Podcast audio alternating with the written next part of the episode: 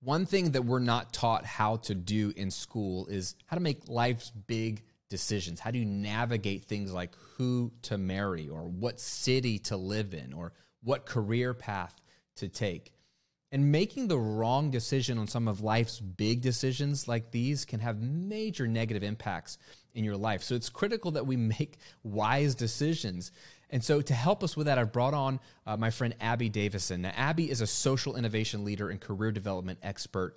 Most recently, she spent nine years at global retailer Gap Incorporated, where she served as president of the Gap Foundation and co founded the company's employee research group for parents.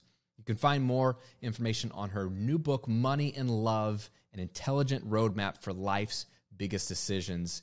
Uh, and in this conversation, Abby and I break down how to think. There's a step by step process of how to make these big decisions.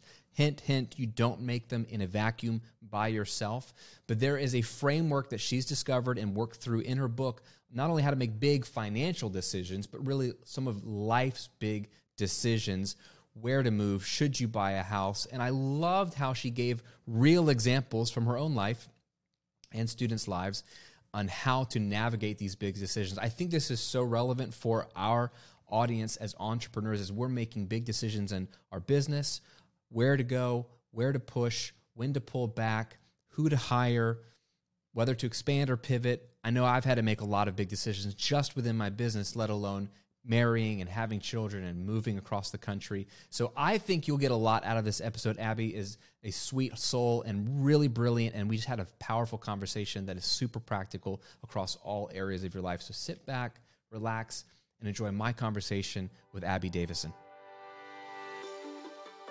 Well, welcome back to the Graham Cochran Show, where each week I'm unpacking the mindsets, strategies, and habits that you need to build a highly profitable and life giving business. I'm your host, Graham Cochran. Honored to have some of your time today. Before we jump in, I want to give you a gift. I want to give you my 30 day online income jumpstart. If you want to kickstart this business or launch a new income stream literally four weeks from today, you can do this. I've given you the step by step checklist. It's literally a four week checklist. It's just bullet points. You don't have to read, you don't have to even watch anything. If you need something quick and digestible, it's a four week checklist PDF that'll take you from either no idea and no audience, or even if you have a little bit of an idea, even better, it'll take you from wherever you are to launching an offer and putting money in your pockets 30 days from now. It's absolutely free. The plan works it if you work the plan. You can download your copy at grahamcochran.com slash jumpstart or I'm going to link to it below this video in the description. It's grahamcochran.com slash jumpstart for my 30-day online income jumpstart guide. Pick it up, apply it, go make money, build a great business, and have fun. Now let's jump into the episode.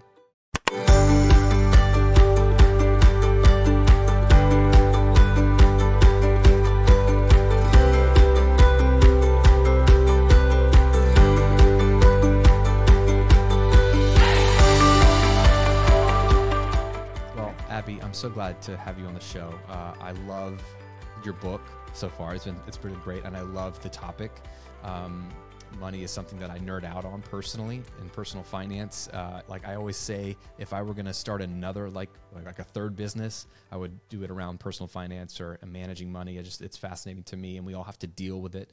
Um, but I love the way you unpacked it in your book, uh, Money and Love. So I, I, think there's a lot there for my people, not only to talk about money, but also just the way you talk about decision making in the book, and we all have to deal with decisions. So I'm, I'm really looking forward to this conversation. I'm glad you said yes. I'm glad you would come on the show. So welcome to the Graham Cochran Show. And thanks for hanging out today. Thanks so much. I'm looking forward to our conversation too. So, um, we'll go right into the book because I really want. There's so much I want to unpack, um, and it's got so many helpful frameworks for navigating big decisions in our lives. But from what I understand, this is an area you started studying in college. So, like, what got you into this topic? Why did you want to delve into it?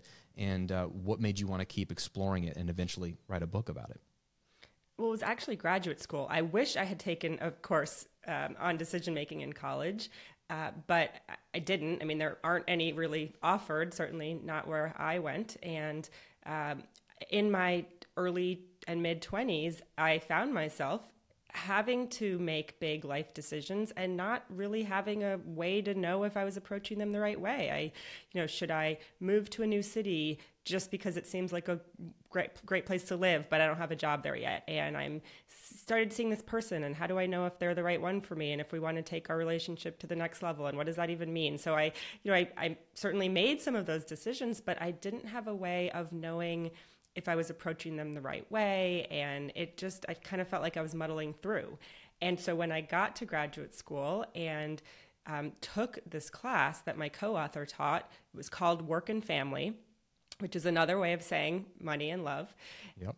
And she is a pioneering labor economist, one of the first women faculty members hired at Stanford Business School it was like a light bulb went off for me because I realized that one of the reasons I was struggling so much with making big life decisions was that the conventional wisdom that we're taught is all wrong.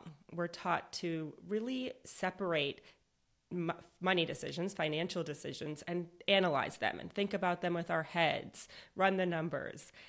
And for love or relationship decisions, just think about how you feel and what is your heart telling you.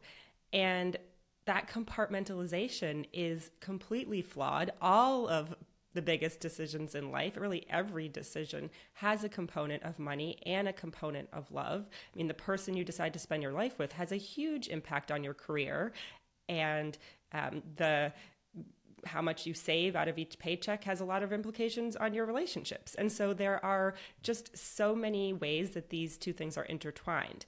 And once I understood that, and once I started applying that same way of thinking, my decision making became richer. I became more confident.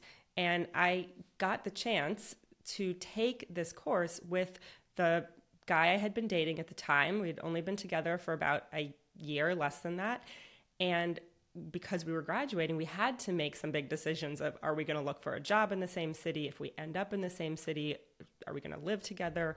And because we were sort of forced to by nature of the class, we had a lot of uncomfortable decisions, and uncomfortable conversations about big decisions that we might not have had otherwise. And it has served us so well. Um, fast forward 15 years. We have been married for 13 of those years. We have two kids. We've yes. um, had lots of opportunity to practice our decision making over that time. And I can say that the before and the after in terms of when I had this information has just been so stark in terms of the way mm. I feel and the confidence and um, just uh, reassurance I have that I'm approaching decisions in the right way. Oh, that's awesome. It sounds like a superpower, the ability to approach big decisions with really wisdom. I mean, it sounds like you're you're offering wisdom and none of us, none of us come into this world with much wisdom. So uh, that's awesome. I mean, talk talk about that a bit. Like, you know, you said, and I agree with you that the world has this compartmentalized view of money's over here, relationships and love are over here. I, I I push back about this a lot in the business space. Like, business is one part of your life, and then you've got your family and your other life and you, you make these decisions separately. I'm like, how do you separate these things? They commingle and like every decision you make in your business is going to affect your family life. Or if, if I work this many hours, I don't get to spend that time with my kids or my wife, or I can't take my kids to school. And so they affect each other. So uh, can, can, you give some examples of what are the common narratives um, in, let's say in the money space, uh, uh, that are examples of that compartmentalization that you were saying like this isn't right this isn't real life in terms of the way we need to make decisions yeah, well, I think, you know, often in the money space, you get very quickly into career and what you're going to mm. do, you know, to earn money and to be able to, you know, have financial independence, whatever that means to you. And so many of the career books to help you figure out what you want to do in life is all about you. Like what color is your parachute? Designing your life. Like it's, you know, you're you're taught to think very myopically about yourself. And that's true when you are, you know, likely growing up and going through school. I mean, certainly part of a family unit, likely, mm-hmm. but um, if you have uh, anyone in your life that you want to see um, frequently could be a romantic partner could be a set of close friends um, your decisions affect those mm. people and I think certainly we get into this mode because we're taught these things that, okay, well, this is really just my own decision. It's my personal decision. And I'm just going to make it on my own. And so we hear from people who have like accepted jobs without talking to their life partner have you know that wow. that actually have wow. significant imp- implications yes. because they thought okay well that's just me and and actually it's mm. more money so of course they're going to support this but really um, and we will get into this we have this five step framework to help people slow down their decision making i mean often when we're making big decisions we are we don't like ambiguity we don't like uncertainty and so we rush we want to get to the other side as quickly as possible and so a lot of the wisdom, as you mentioned, that we're trying to bring is to help people slow down. Mm. It's rare that we have to make big decisions overnight. And by bringing some structure and a flexible but sturdy framework, we want to help people understand that actually this decision affects a lot of people, and there are ways to do it that can um, really maximize the benefit for all the people who are going to be affected by it. Oh, it's just so good. No one's talking about this, Abby. I mean, you're we, we live in such um, a narcissistic world, and it's encouraged, right? Like you just said, like that's a great book title, and there's plenty of them. We don't want to pick on on that book, but it, you know, you and what you're designed to do, and, and there's so much good there. Like you got to figure out what what are your gifts, and how can you have a contribution to the world. But what you said about our decisions affect other people, um, man, I, I wish you know, when I was younger, someone was helping me think bigger about like, hey, you've got your dreams, Graham. Uh, you know, because my dream was to be a rock star. That was my only dream. Just make it big in music or, or go broke trying. Um, you have your dreams, and those are good. And then also, you you already have other people in your life as it is. And then if you want to get married one day and have kids, like think about the bigger picture, the kind of whole life you want to have. Um, and, and they all these these things all fit together somehow like a puzzle. So you can't just like you said myopic, myopically look at those things. So I love that um, that you're at least acknowledging that for because uh, not everyone's talking about this. But you mentioned something so critical: not rushing, slowing down. Why why do you think? And is do you think that people feel like this pressure to rush through decisions? Is it that you said we don't like ambiguity and it's so it's just internal? or is there outside pressure to like make a decision fast or like where does that come from that hurry up and like decide on this big life thing so Daniel Kahneman, who is a you know Nobel Prize winning economist, talks about the two systems of decision making that we use as humans. And system one, and this has evolved you know evolutionarily for many many years. And system one is activated when we are um, in heightened states, right? Like fight or flight, and it's emotional, it's you know quick, it's um, very um, sort of instinctual, right? And this is like the default for a lot of us. Um, we're not being chased by woolly mammoths anymore, but we are, you know, having very stressful, loaded um, lives and decisions that come at us, particularly when there are like big dollar signs attached to them or, you know, other scary things. System one gets activated. And system two is more about rational, logical, deliberate, systematic thought. And that is harder to access. And it is harder for us as humans to override our impulse and our mm. bias to kind of go to the quick decision system one way of thinking and access system two. But system two is really where you get much more complex, um, sophisticated way of approaching problems. And so when we talk about trying to help people slow down, it's really trying to help them access system two, because that will help them lead to decision making they are less likely to regret in the long run. I was thinking about that word regret. You know, Jeff Bezos from Amazon always had that that idea of minimizing regret as a decision making filter. Like he would project into the future which decision would I have the least amount of regret or no regret? Do you kind of agree with that concept? Um, yeah, Jeff Bezos and I don't agree on a lot of things, but I, yeah, but you don't have to agree with him personally in some of yes. his, uh, his shenanigans.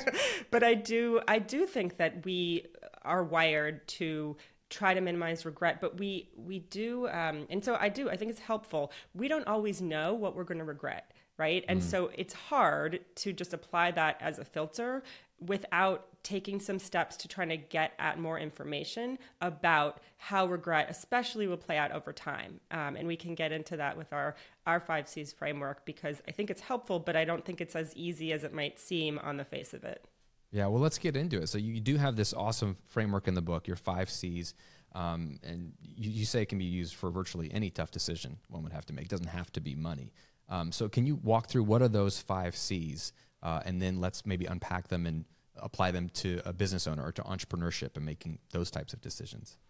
Yeah, and I think before I just get into it, I'll zoom out for a moment and say we wanted to develop a framework because these decisions are so daunting, but they're also very unique. You know, no two people are faced with the exact same circumstances. And so we wanted to develop something that could be applied to a variety of situations and certainly won't tell you what to do, but that would give people the tools to approach the decision in a way that would lead to more confidence about the way they approached it and the quality of the decision isn't dependent on whether the outcome is positive or not, right? So I think often we think, I made this decision and it went really well. And so it was a good decision. But actually, you can make a good decision and have things go sideways because the world is the way it is. And sometimes monkey wrenches get thrown at you. And instead of kicking yourself about, oh, like, why did mm-hmm. I mess up? You actually can have confidence well like i actually made a good decision it just didn't turn out the way i had hoped and so that's you know kind of fast forwarding about what i hope people take from this is reassurance and a sense of i am doing the best that i can uh, with the information that i had so that's, that's, a great distinction. Real, real quick on that tangent, do you have a personal example of like a decision that you know was the right decision? You did, went through this framework, made a good decision, but there was some it didn't seem like it was good in the in the front end because of these uncontrollables, but you had the confidence and the peace knowing I, I made the right decision. Do you have an example like that? I do, um, and it's a, a, deeply personal one, um, and I'm happy to share. But let, maybe let's go into the framework first. Sure, I think yeah. it'll help. Have more um, context, and yeah, and then I and then I can circle back to that. So, um, so the five C's. I'll start with C, and it starts with clarify. So clarify what's most important to you that is, I can go deeper on that after I go through because I think that is actually the key to really um, spend time on uh, before you get into the rest of the C's. So clarify what's most important to you. The second C is communicate with the other people or person who will be affected by the decision. The third is choices, as in generate a broad range of them. The fourth is check in with friends, family, trusted resources. And the fifth is consequences and explore the likely consequences of your decision over the short term, medium term, long term, different time horizons. Um, and I'll, I'll go back to the first C because clarifying what's most important to you sounds easy. It's like, okay, just think about what you care about. But the truth is that as humans, we are so powerfully affected by what other people want. And mm. this is something that come on um, now. French philosopher Rene Girard coined this term called mimetic desire. And it describes how when we see other people wanting things, we start to think we want those same things. And so if you're happy renting your place and you see all the people around you start to buy their own homes, yep. you might start thinking, oh, maybe I should look at buying a place because maybe I should want that. It seems like everyone else is doing it. And that's an example of mimetic desire at work. If that's not something that's really important to you, uh, you can still be affected by it and, and internalize it in a way that you think you really want it. And so it that's takes, a great example, by the way. Like, well, it, it happens like to so many of us. Everybody, right? It's yeah. like the house buying, and then it's like the kids. You know, everyone's having kids or getting married. Wow, so you have to do deep self reflection mm. to identify your core values. What are those things that make you tick that really, if you're not living in alignment with, you're going to feel a deep sense of cognitive dissonance or disconnection. Mm-hmm. And then once you have those things, you know, that can really help you um, serve as your North Star, really, and serve as the thing that you starts to guide your decision making or at least lets you get into the rest Yeah. of the C's about about things. And so I can yeah. Feels like that would be a, a really one of the most important ones, right? Like, is there a, any kind of exercise that you've seen work for yourself and others to help us clarify? To your point, if we don't actually know what we value, how can we start to do that deep work so we can maybe figure out what those values are? Yeah, there are um, really helpful values sort exercises you can find online with a quick Google search. Um, you can also start paying attention when you watch the news or read things, you know, in the media of what seems deeply not okay with you. Like what strikes a nerve and you get really fired up of like that's not fair. Like that's probably because it's accessing a core value. It's it's hitting on a core value of yours. And if you can start to understand um, what are those things that seem like deeply not okay? And and it, what would be the flip side? What what value is at work there? Um, i can give you an example. When i went through my co-author's class she shared data. I always thought that when i had kids i would work part-time. I had seen my mom do it. Um, she actually paused her career when when Yeah. my brother and i were real young and then went back you know as a, a school librarian when we were older. And she had the summers off like she just she had a, a schedule that worked for having children. And so i thought okay that's how i will make it work. And then when i went through myra's class and this is exam- an example of the check-in step she shared published studies about how people that work part-time are paid less per hour even if they're salaried employees they're getting you know less money for the time that they work. They have fewer benefits. They have fewer advancement opportunities. They're not getting the plum assignments. And it, I had so core a core value of, of mine is equity. And I mm. thought, like, that doesn't make any sense. That's so mm. unfair. And so I resolved after seeing this to find a way to work full time when I was, you know, still in a corporate job. Like I wasn't going to go down to four days a week and end up working more than four days a week, but only getting paid for you know eighty percent time. And so that was an example of how checking in with research actually helped me change my mind because it, it, it hit on a core value of mine.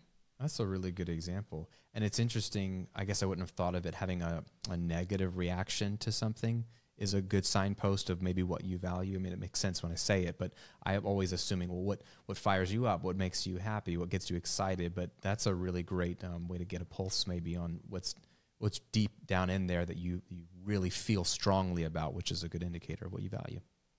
Yeah, I think I think if, if certainly if you're able to identify your values by what brings you joy and what gives you energy, like all of those things are good things to pay attention to, and it's just a flip side of like the, the strong emotions on either side are things to pay attention to. I love that. Okay, so you clarify as the first C what's most important to you, which I imagine is probably an ongoing process as you as you go through life and you have different seasons. There's probably some things that change and evolve. I know, you know, I've uh, you know, kudos to you be, for being married for 13 years. I've been married for 17 years, and I can tell you that my wife's values have changed as we've grown and she, we've had kids and they get older. Like you can, i can see, like I have to relearn what's important to her, and the same thing has happened to me as life's changed too. So you're probably always checking in, even on your own uh, values over time.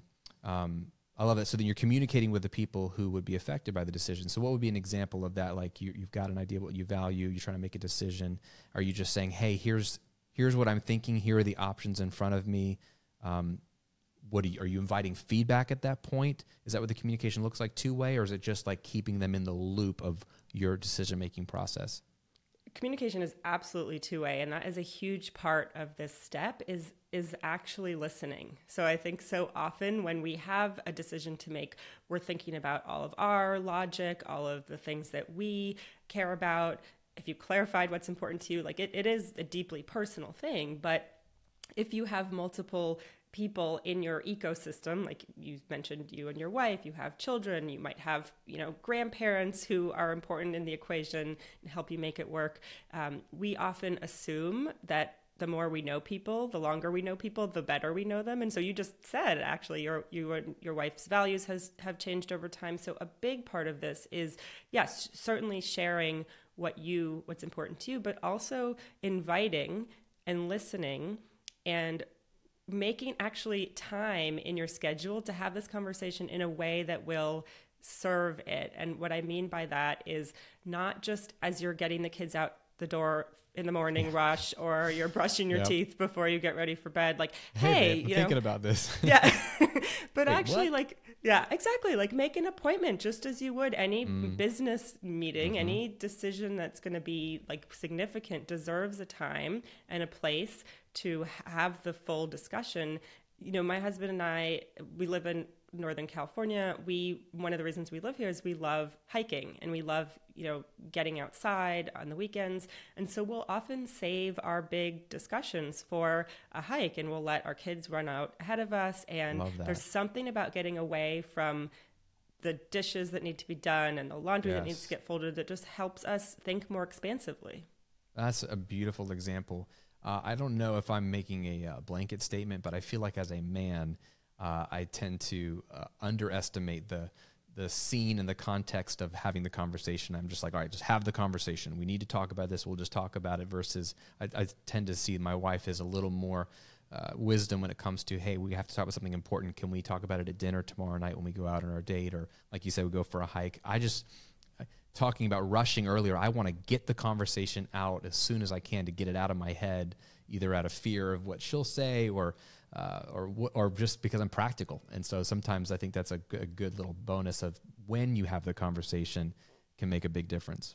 Totally. I mean, the conditions really matter for these things. So setting those conditions up to have a successful conversation as much as possible. Love that. Okay. So clarify what's value important to you communicate with other people who are affected by the decisions. Choices. So when it comes to choices is this just pretty straightforward in terms of like let's just list out what are the options in front of me? Or is it like here's the options i see. Are there any other options? Are we getting curious about maybe things we haven't thought about at this stage? What does it look like? Absolutely. Because i think often we get tunnel vision when it mm. comes to our choices. And so we tend to define things in a very binary way like should i um, quit my job or go for the promotion should i marry this person or break up with them, right? It's like they're the two extremes. But truthfully, there are so many things in between. And often, if you slow down and you get creative, and this actually plays in really well with the next C with this, which is check in. If you're generating more choices by asking others, well, how did you think about this decision? Mm. Like, you know, take childcare, right? It's um, the time of year where a lot of people who have um, kids in school that go, you know, have no school over the summer have to find childcare for the summer, like these, you know, camps that book up, you know, so many months in advance, yep. vacations now that people are traveling again. And so talking to other people who have gone through this, you know, it's not just like um, about the the two things that you might see in your mind. And by the way, when we sort of only see a couple options and they all look suboptimal to us, like that's when decisions are you just want to get to the other side of it. But yeah. but having an ability to generate how can you get at what you're going for without the two extremes? Are there ways? How have other people done this? Like that's where you can really um, start to get creative and might find something that allows you to have your cake and eat it too. Yeah, that's so important. I, I personally struggle with this. I have a very dichotomized brain. I, am black or white thinking a lot, and, and I'm taking my wife. Being married has helped point it out to me. You know, when you're married, that becomes like a mirror.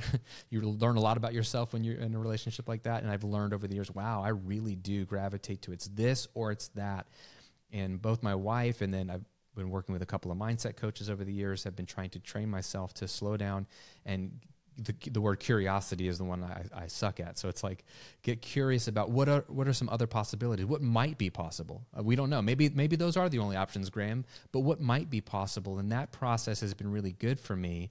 And the other thing that you said, and I agree with, is getting other people's opinions and feedback at least into the mix to consider a possibility you haven't heard of before or thought of before. I, I think reminds me of in the Bible, in the book of Proverbs, there's this line that in the abundance of counselors, there's safety. You know, so you know, if you make a decision by yourself, I mean, it's you don't have all the potential data. So it's not that you have to go with everyone's opinion, but man, when you can get as much data as possible from people who have either lived longer than you or had a different experience than you, um, man, you just add that to your data bank and you go, huh, now I have a little bit more to go on. I might make a smarter decision uh, with more data in front of me, like like you did with uh, your work decision when you had kids. So I think that's that's huge. But would you say that takes humility though to ask other people, what do you think about this, as opposed to just I'm going to make a decision and go for it? Oh, absolutely. Um, but I think that I love that line that you shared from the Bible because it, it is so true that there is so much wisdom in um, other people, and and I think when we're going through big hard things, we feel very alone. You feel mm. like, ugh, I'm like the only person going through this right now. And even if you know, like intellectually, that other people are going through it, um, you don't have access to their experience. And so we're not advocating, you know, asking everyone you know, people you see on the street, like, you know, just yeah. for to weigh in on your most personal decisions. We also think finding people who you admire, um, finding people you think have made wise decisions in their own lives. And instead of asking them, What should I do? asking them, Help me understand how you thought about this. Love help that. me understand how you approach this decision. And that can help you know unlock and some people have a, a personal board of advisors they call on yep. in that way just as a company has a board um, so you know approaching those sage people who yep. you think might have wisdom to share. I love that. I mean you, you hit it spot on the the loneliness. Uh, my students those those listening to this watching this many of them are solopreneurs. I mean that's the beauty the beauty of this model and then the curse of this model is you are alone. Um, and so that's one reason why you know I I create like communities. I have my my six figure coaching community or my mastermind or other communities where you know it's like you can learn stuff by yourself. I mean that's I, I love learning asynchronously through a course or watching videos or listening to podcasts, but where do you have people who have some experience or wisdom in the areas that you want to make decisions around? And so, this example, business, online business, where can you create or find a community? You don't need to join a paid community to do this, but find a few people that you can say, hey, can we help each other out with decisions sometimes? Can I run things by you? And like to your point, what would you do in this situation just to gain some insight? Even if they know all the same things you know, they might give you one little insight or nugget that you haven't considered before that for you changes everything or unlocks a possibility you hadn't considered before and that was all you needed was just a quick text thread or you know a group chat or a phone call or a zoom call um, it's so valuable and I, I, encourage everybody to get at least two other people in your world um, to make these decisions with either just in the business space since we're talking about business on, on, on my show a lot or in life in general. You got to have at least two other people um, that you can trust and talk about personal things. Uh, they don't have to be experts in everything but they know you you trust them you look at their life and think well they're making some good decisions right? You can look, people's lives are the fruit of their decision making so look where you see the fruit like look at a healthy fruit as a probably healthy tree um, and and then have that inner circle to ask those questions. It's so so important. I love that. Absolutely. So we, we we're checking in. You know you're checking with other people you're checking back in with the people that your decisions will affect and then finally there's the consequences. So i love how you said you know map out what would be the consequences of this decision versus this decision over the short term medium term long term? Is this just like we kind of know it but we need to flesh it out and see it in front of us so that we can react to it and go whoa that's a, I hadn't thought about that in the long term that decision. We also have a human bias towards short termism so we mm. kind of overweight what is going to happen in the short term and we kind of underweight what the long term consequences are of things. And so, this is a way to trick your brain to not just focus on the short term. And, you know, if we think something is going to be painful in the short term, say moving, right? It's hard. You get to a new place, you don't know people, it's you have to like figure out where everything is all over again. Um, and so if you're moving because y- there's a better school system there or there's you know some reason where in the long term it will serve you well, but in the short term, it's going to be harder. You need to be able to look at those different time horizons and know that, yeah, in the first six months, it's going to be uncomfortable because mm we're leaving everything we know. Mm-hmm. And, um, but by the time, you know, um, the next school year rolls around, you know, my child will be uh, more comfortable. And then, you know, in the long term, this is a much better decision for our family. So, and, and my, my older son just switched schools this year. So this is maybe a fresh, fresh in my mind. And it was, it was hard to explain to a fourth grader that yes, it was going to be hard because he had to meet all new kids, but because the school went up to a higher grade, he would have more years without having mm-hmm. to make mm-hmm. those transitions. And, you know, I think once, you know, you could explain it to someone, but putting it down on paper, I mean, I always find gets, um, allows us to, to think um, differently than just, you know, because we're wired to avoid pain, right, as, as yeah. people. So. That's a really, really great example. Yeah. We, so, will you unpack maybe the, an example for you of how you've walked through these five C's? And, you said it was a personal uh, decision, so if you feel comfortable sharing it, if not, I totally understand.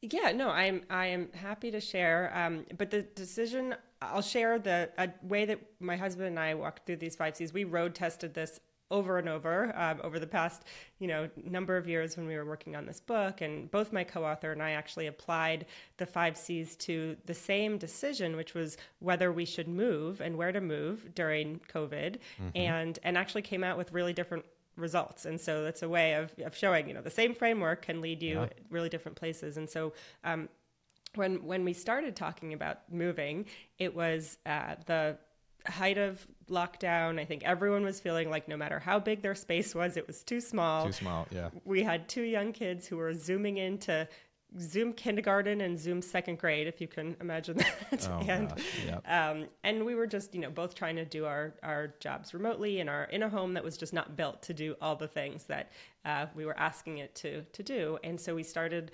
clarifying and say, you said, you know, what's important to us is to get more space and to find a school district that will be in person because yeah. we were living in one um, that was the longest that was remote of the all of the large urban school districts in the country. Wow. And so we started um, looking at other options. We communicated with each other. With um, my dad lives um, nearby, and so we were thinking about moving to the suburbs closer to him. And so we said, "Are you staying put? Like, if we move closer, are you going to be there?" And yeah. um, and so then we started looking at our choices, and that meant um, looking at houses, talking to realtors. Um, looking at our you know the finances checking in with people who had made that move and and actually it was really interesting because when we did the check-ins and looked at the numbers we realized that we actually re- needed to re-clarify what was important to us mm. because we saw the math and that if we were going to be trading for a bigger mortgage and all the things it would tie us to jobs that we mm. didn't want to be in for the foreseeable future. I was yeah. working on the book, wanted to do something entrepreneurial with the content there. My husband was thinking of starting his own business. And so, what we realized was important to us was career flexibility and the yeah. ability to live in a way that would allow us to explore, to take some risks and to explore paths that we wouldn't have been able to do if we were beholden to a much bigger mortgage. And so um, we, again, we looked at those consequences of, mm-hmm. of having, of, of taking on this additional debt and decided to stay put. But back to the choices, um, we did then start generating okay well how can we address some of the pain points? One of the pain points? Was our house was too small to do all the things that we needed it to do. So i explored how i might rent an additional space. and yeah. so where i'm speaking to you from is an office that's 10 minutes away but it gives me the space i need to do my best work. Yep. and it again was possible without making a big move because we got curious and started to think about okay well we're going to stay but what are some ways to get at what's important to us um, without the extremes that we had mapped out? Oh, that's a great example. That's a really really great example um, because i that and that's a very common example. I think a lot of people are on that path of oh we, we want or need a bigger house um, and they, they look at just can I afford it and does it do we like it? And that without checking in on will this tie us to jobs or making a certain amount of money that we don't want to be tied to long term? Uh, and that just goes back to the whole thing that you said at the beginning, which is that life is not compartmentalized. It's not nice and neat and tidy, which we almost want it to be to, in theory, to make decision making easier. But life is messy and it's integrated. and everything has to work in concert. And so, wow, what a great example of, of re, even going through the process, rediscovering what your highest values actually are. So that was a value to get more space, but there was even a higher value you discovered of the career flexibility and the choices you wanted to be able to make there um, that led you to get curious to other options. Um, that's fantastic. That's a really real world example. Yeah, and it's you know the five C's are not linear, so it, it will be iterative, and it will be like you'll clarify, and then you'll communicate, and actually something that your partner says might change your mind about something, so you re-clarify. So certainly this is not like you tick through the steps and you check it off and like you're done, and so it, you know that makes it a little messier, but that is life. And the other thing that's interesting, uh, just on the check-in step when we were researching the book, we came across there's a whole chapter on where to live and when to move, and obviously this was me search for me as I yep. was going through this. That's a good um, one, me search. I love it. but there's I love me some me search. It's always me good. Search, it's very helpful. Uh, but there is a study we found for um, in this journal that looked at the density, so like the square footage per person of um, families with young children, and examined is there a correlation between families that have more space and how well they get along, like the mm. harmony in their families. And what was so interesting is like, yes, to a point. Um, if you're all like six people sharing one bathroom, like that is not a recipe for family harmony.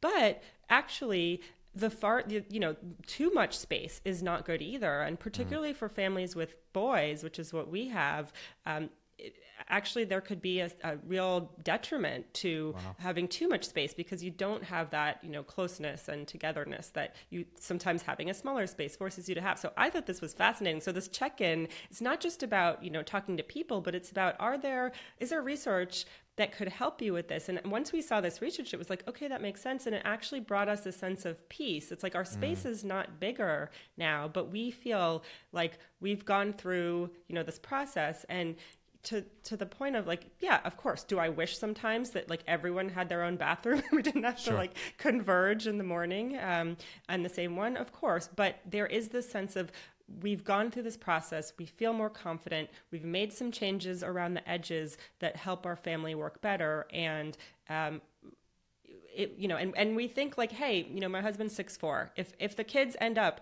that tall, we might need, you know, to rent for a few years and then move back when yeah. they're in college. So, but we just are trying to get real creative. And I love your word curious about how we might make this work because there's so many things we love about where we live.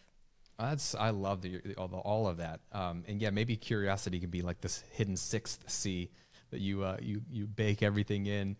Um, I love this. I, am thinking about these five C's, right, for the, the business owner, and, and, and I'll take a stab at it, but maybe you can come in and, and let me know what you think. But I, I, see this really a great framework for those of my students who are starting a business or considering a pivot or any kind of decision. I made a decision in the last uh, six months to kind of move into the direction of expanding my business uh, and growing where I, you know, I had – you know, reached like almost all my goals in business. And it was this strange thing of, well, oh gosh, what do I do now? I'm kind of bored and it's working great. And do I just enjoy it? Do I reach for more things? How much ambition is too much ambition? What's the point of ambition? All these weird philosophical questions. And I had to really, I almost was going through this process before I even read your book. But I imagine at every step in the entrepreneurial journey, and it sounds like you and your husband are making some decisions there about your entrepreneurial journey, you know, uh, too many people come to me thinking, oh, I just want to learn how to make money online or start a business. And so they have a goal, they, that's a value to them. Okay.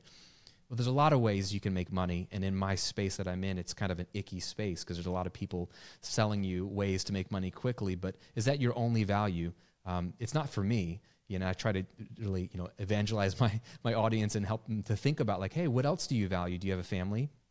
Do you value being able to have time to sleep at night?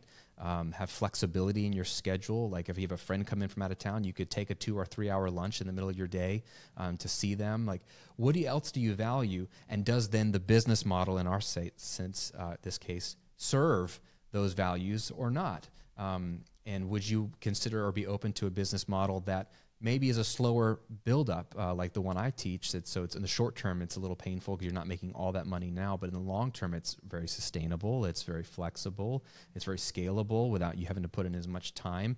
Um, and so all of those clarification things I'm trying to do on the front end, be very honest with people, and I talk about it in my book. Here's what you can really expect. Is this what you value? Because if not, you know, you could find other ways to make money, but my way that I teach allows for these other values to come into play. And then really the other four C's, you know, I, wouldn't encourage anybody to start a business without talking to the, the, other people in their lives because it will affect them. And you want to look at your choices. And there are a lot of choices, a lot of ways to, to make a great living online. And you should check in with other YouTube channels and podcasts and, and, and, and educators about how they've succeeded in online business. And then you should look at the consequences. Like, will this business serve me in the next five years, in the next 50 years, you know, and, and how much, you know, of that you can figure out. It's worth considering. So I, I think – this would be, I would rather, I'd like to actually take this, put it in my course at the beginning, and have people to go through this process and read your book before they even jump into making the decision to start a business because I think people think they want to do it. They know they want to do it, they think, but they haven't considered all these other things. So would you say that that would be a, is that a reasonable way to apply these five C's to jumping into business?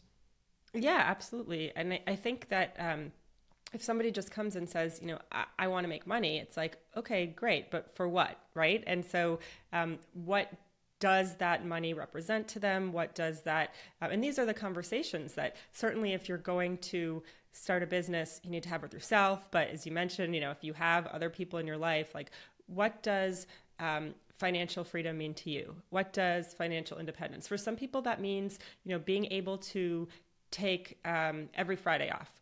For some people, that means taking months off at a time to go travel. Like it's really different. Um, and so, understanding what role money plays in their life.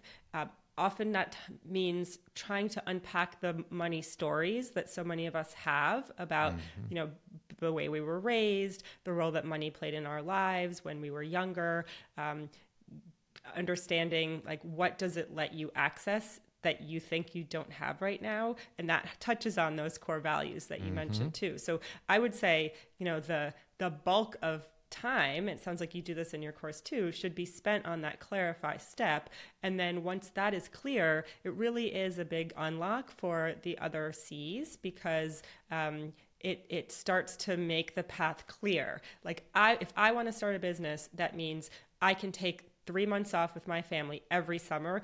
That will dictate what the model yes. looks like, um, all these other things. Yes. But if you're not clear on that um, when you set it up, then you know you're not going to actually achieve what you set out to do. It might be making money beyond your wildest dreams, but still not letting you achieve the life that you yes. were hoping for when you started it.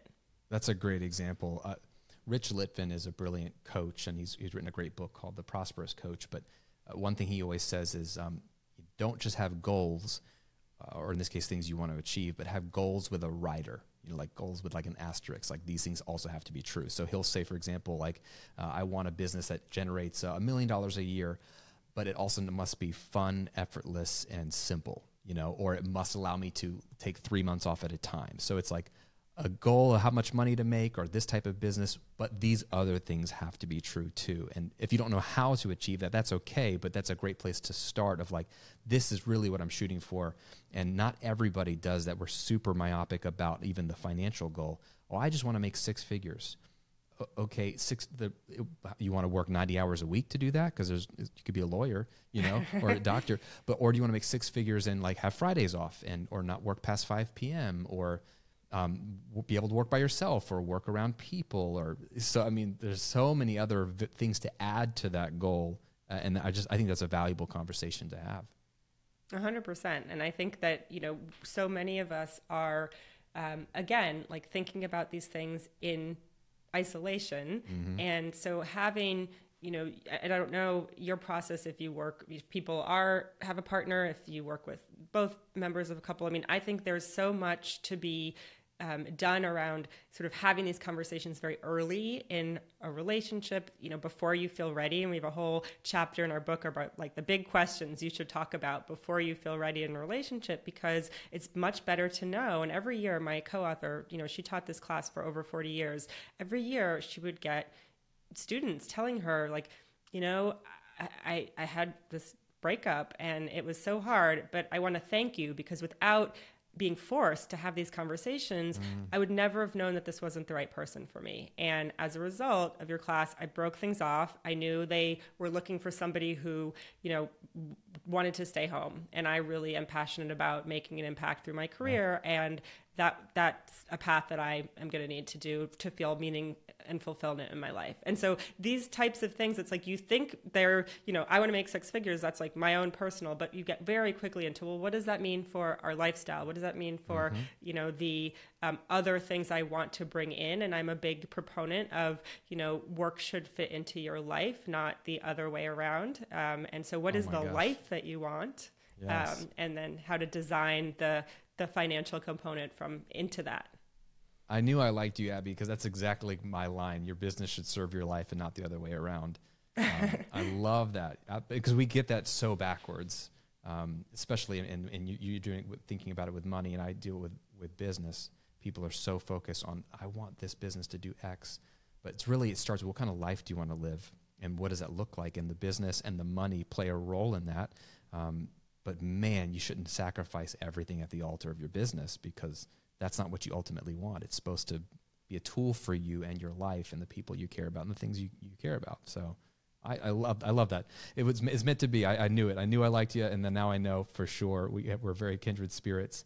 Uh, I, I, have a million other questions we could get into. We're out of time, but we have a segment on the show that I, I want to get you to, to respond to. It's called the Golden Rule segment, and it's it's a little more philosophical, but it's fun and you've got kids, so then you can really relate to this. But you're, you're teaching your, your boys so much, right? And you want them to grow up and know all these things. And let's imagine that they just forget everything you and your husband ever taught them, except for one piece of advice or one piece of wisdom or one nugget. Um, what would you want that one thing to be if they forgot everything else you taught them, but this one thing, almost like a golden rule? What would you say?